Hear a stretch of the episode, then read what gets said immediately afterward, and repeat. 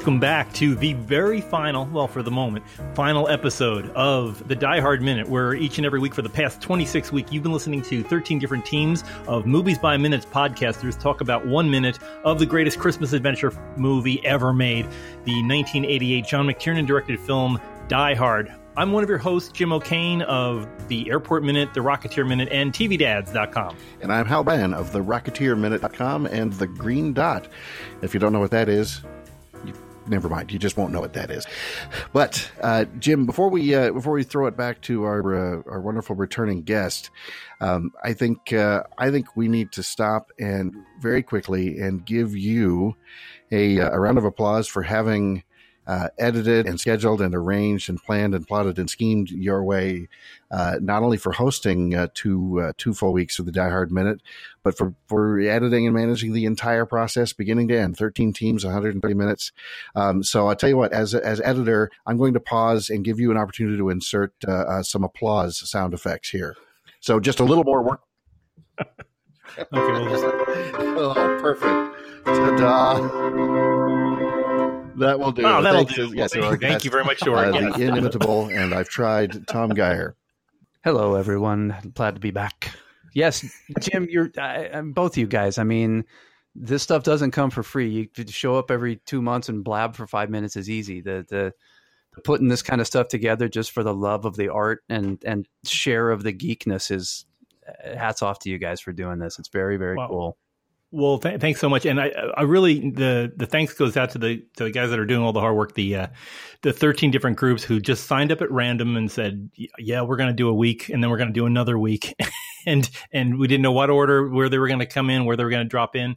Uh, they all hit the marks and you know came up with their A games, and it's really been impressive. I I've never just produced a podcast before. I, I, mean, these two weeks are nothing compared to the to the whole show, but uh, it's been a, a, real breeze. Just thanks to so many people, so many pro amateurs that are that are doing this kind of stuff, and I just really am very proud of y'all for for getting this thing together. And uh, it, you know, it, the uh, we'll be talking about this more at the very end of the show, but uh, but there's some more Die Hard coming up, and I'm not talking about Die Hard two and with a Vengeance and all that, but uh, but we'll be talking about that that some more uh, toward, toward the end of this episode. So stay tuned.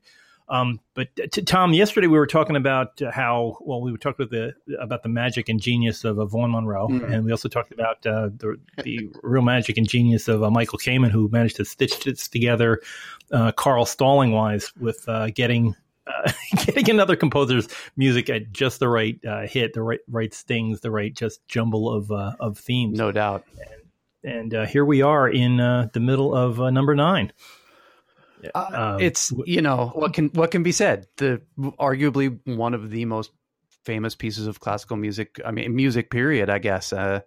Um, what a composition, and so often imitated and never equaled. So it's it's to put it here in this context and uh, how it works with this movie and what it means and and it's invaded i mean bruce willis in slow mo jumping out in front of a you know screen filling explosion to the ninth is part of the it's got jokes made of the joke right yeah oh, for sure yeah, and, yeah. and it's just so fun yes. uh, and i hate it at the same time because it's also the reference that won't go away so it, everybody knows the song. You've got to have it somewhere. Well, and, and the thing is, you can't do a bad version of it. You know, they, they say, yeah, give us something like. No, no, that's actually not what you mean. You mean give me that because give me something like is not that. And so just just use it. That's that's the answer, right? Yeah, eh, there there are so many like stems and twigs and things that you can you can piece out of Ode to Joy that that fill in. Oh, as as, as we watch Mr. Kamen do, fill in two hours of a movie. Absolutely. Uh, and and playing it anyway, playing it any style, you still it's it, it always remains its recognizability, and it, you know, and and finally they've managed. I think this is the movie that breaks it out of the uh, the Clockwork Orange uh, background that it had for you know so so many years after Kubrick finished with it. Well, it's such a good point, and you know, uh, I Kubrick is another guy, um, Scorsese for sure, Tarantino in a much more modern way. You know, these filmmakers can take an iconic piece of music and shove it back into the public consciousness and tie it to a whole new set of ideas and it just works over and over again. It just as a as a composer who's you know uh, struggling for good ideas constantly, when you behold some of these things and you go, is it the composition? Is it the song? Is it the lyric? If it has, it, why? Why does that work? I, there's still no answer. It's one of the great mysteries, right? You know, it's it's amazing to me. Yeah. Always amazed me about uh, about this particular symphony is that it is um, it is so wonderfully German in the sense that it's so triumphant and it's so it's you know it's powerful and by the when it really gets going, it's just it's you, you want to sort of stand up and march and it it feels you know the title always seemed a bit odd to me because it feels more like like it's an ode to triumph. It's an ode to victory or something. And and I don't know if that if that's just sort of typical German sensibility. And and I hate to wander off into stereotype land here but that that that uh, that a German musing about things like if you read Schiller's uh, the the poet Friedrich Schiller who wrote the poem that some of it was based on you read his lyrics in the English translations, you know, who has succeeded in the great attempt to be a friend's friend? Whoever has won a lovely woman, you know, add his to the jubilation. It's just, you know, it's like the Beatles' Good Day Sunshine or something. I'm, I'm outside, I'm happy, it's all great. And yeah. yet you've got this massive choir that is just blowing your hair back with this raw, stomping power and it's it's happy but it's it doesn't you know i'm, I'm not sort of walking down the, the sunny side of the street whistling a little happy tune i am you know, I am standing in front of the crowds and yes, exactly, pounding the fist and saying, yeah, you know, look at this world. Well, you have to you have to think that uh, church music, right? Uh, it, the purpose of it is to make you feel tiny. Ah, that's a, that is an excellent point. And so, even when it's at its most jubilant, when you know the point would be passing the glory, um, you want to be in awe. And so uh, that chop uh, that's what we call i don't know that I, I think chop is a word that lots of people use but that ability or that technique i guess you could even say of employing the orchestra and the choir in that manner to you know shout to the heavens and blow the doors off of whatever hall you happen to be in was uh, wow i just hit the spacebar and triggered some dark dire music. i didn't do that. you were wow. shouting to the heavens sir I guess so. And they um, shouted um, it's back. just it's it, and they did shout back. It, it's just so uh, um, amazing, and for me, the power of the human voice uh, combined with the majesty of the classical orchestra is you know that's that's onions and garlic I, you gotta have it it just will always work it's fantastic uh, maybe not an ice cream but you know what i mean now, Hal, Hal, you speak you you sprechen Sie Deutsch. So it, tiny bit. the way I'm under, the way I'm understanding, yeah, the way I'm understanding it is uh, an ode to joy is insufficient to describe the word Freude. Freude is more like it's more like ecstasy, isn't it? I mean, it's just yeah. this unending. There right. is no pain. There is nothing else. But there's happiness. another word, boys. Rapture. Yes. Rapture. There you go. So, and there's the religious tie. Yeah, it, it's it's very much that transcendent um, yeah, as you say, it's just it's rapture. You're you're you're so happy you're probably sort of exploding from the inside out, and and all which again starts to feel a little German. Yeah, well, but. and so you, you know, having worked with a famous German composer uh, uh who mocks himself constantly about this topic, you know, why is it so? I, I can't be happy. I'm German, right? it, it, and so even, are you happy right now? Oh, this is I'm ecstatic. This is ecstasy. You just don't know it because yes. I have to be morose because I'm German, right? It's it's the law. It kind of is the law, yeah. Uh, and, and, he would say, you know, that there's there's shame and guilt. Those are the two big German emotions, right? The, the, most the most fun you can have in a black turtleneck. Yeah, yeah, exactly. And yet those guys can party. Don't let them fool you for one darn minute. They can oh, party absolutely. like nobody's business.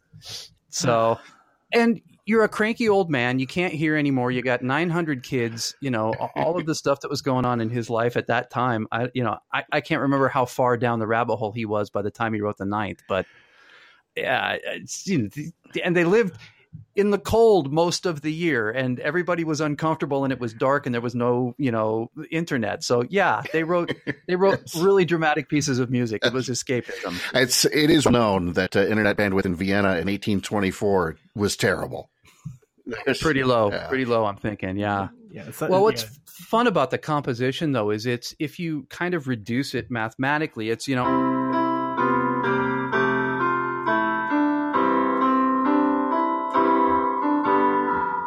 It's very very proper, and so you know he wasn't always quite so proper. So it's for me, it was always this is the proper thing but it's done just so over the top that it it still has a big you know yeah i dare you to try fellas kind of thing to it at the same time even though it's you know if you reduce it down to it's it's very Bachy in its sort of mathematical structure it's it's what a piece of music you know? when you're talking about sort of being proper and and Bachy it, it's am i correct in sort of hearing that it's it's i mean it's in a major key and and the melody goes where you expect it to sort of from a intuitive standpoint? Yeah, I would say that. Eh, you know, and and and uh, very much, you know. It, it's mathematic. It, it resolves as you would expect. It has the passing. So all of those, it's it's. I'm a pianist, so I think like that already. But if you look at it on paper, it's it's church chords it's it's it's hymn music you know and and if you take any sort of uh, religious sort of text and you harmonize it for SATB right. you know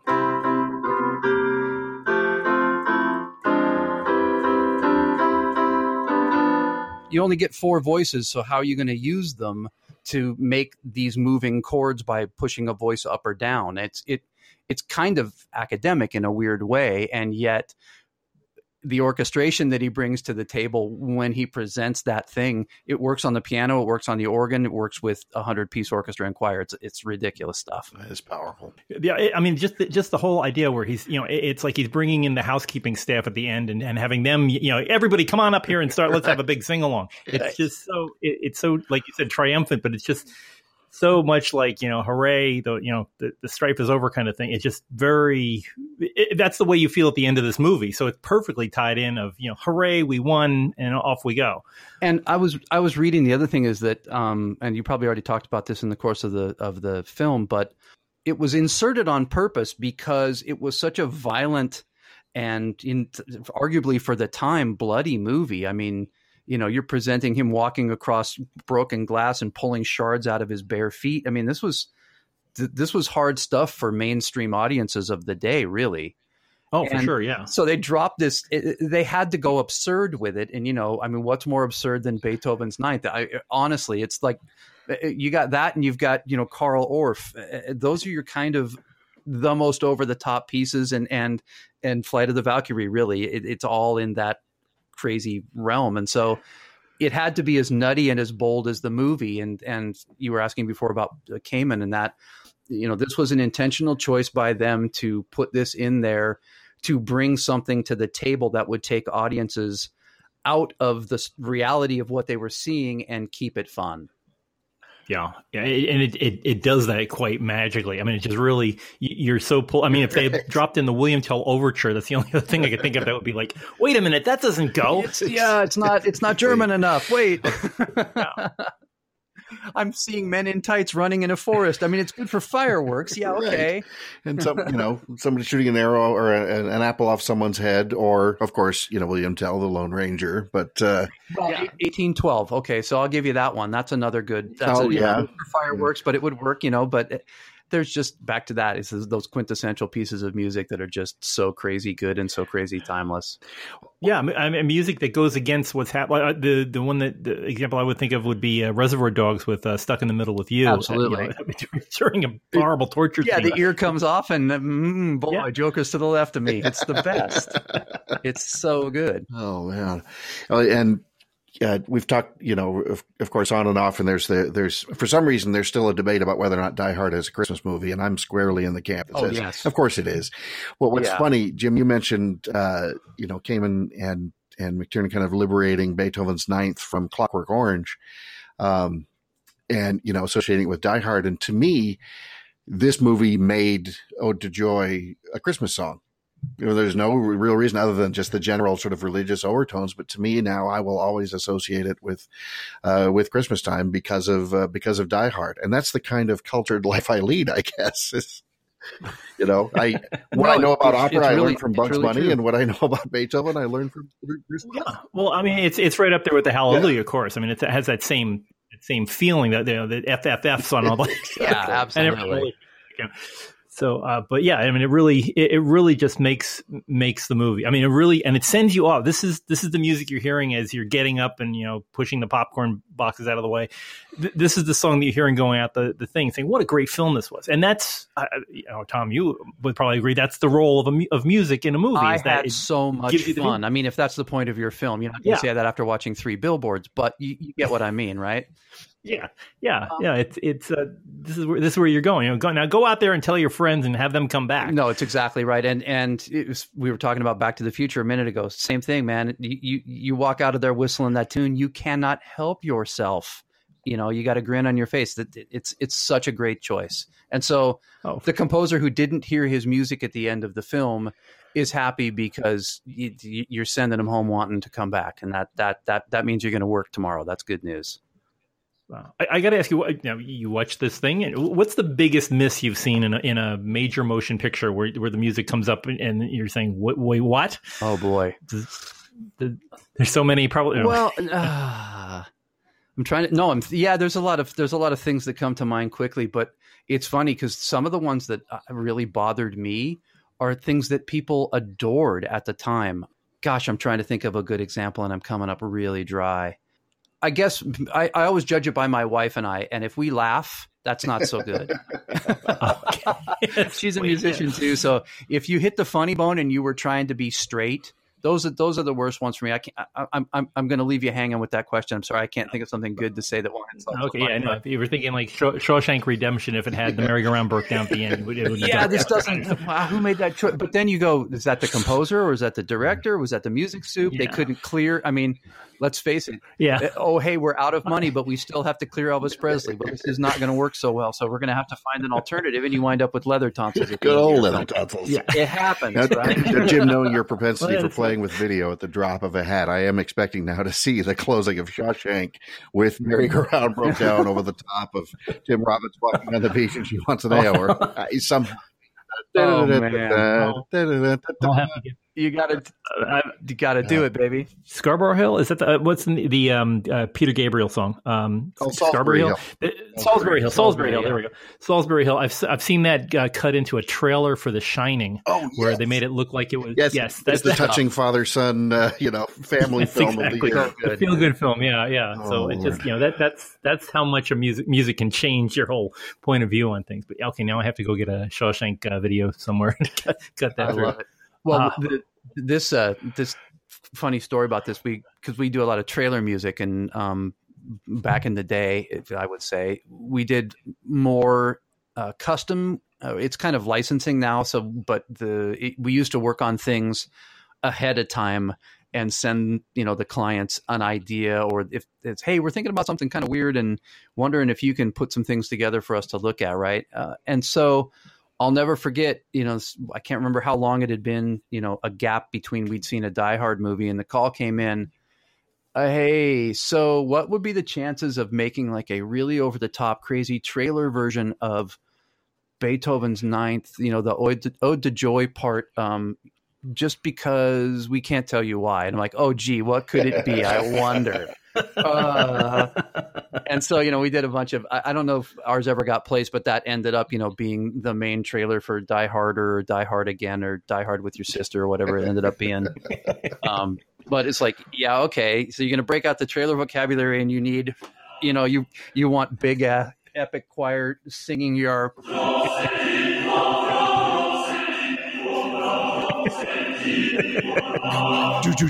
yeah. Now, now do it with cats. Yeah, yeah I don't have the. All I have is meow, meow, meow. Yeah. Oh, okay. oh, that's, now, oh, now merry-go-round broke down with a giant choir. That's. oh.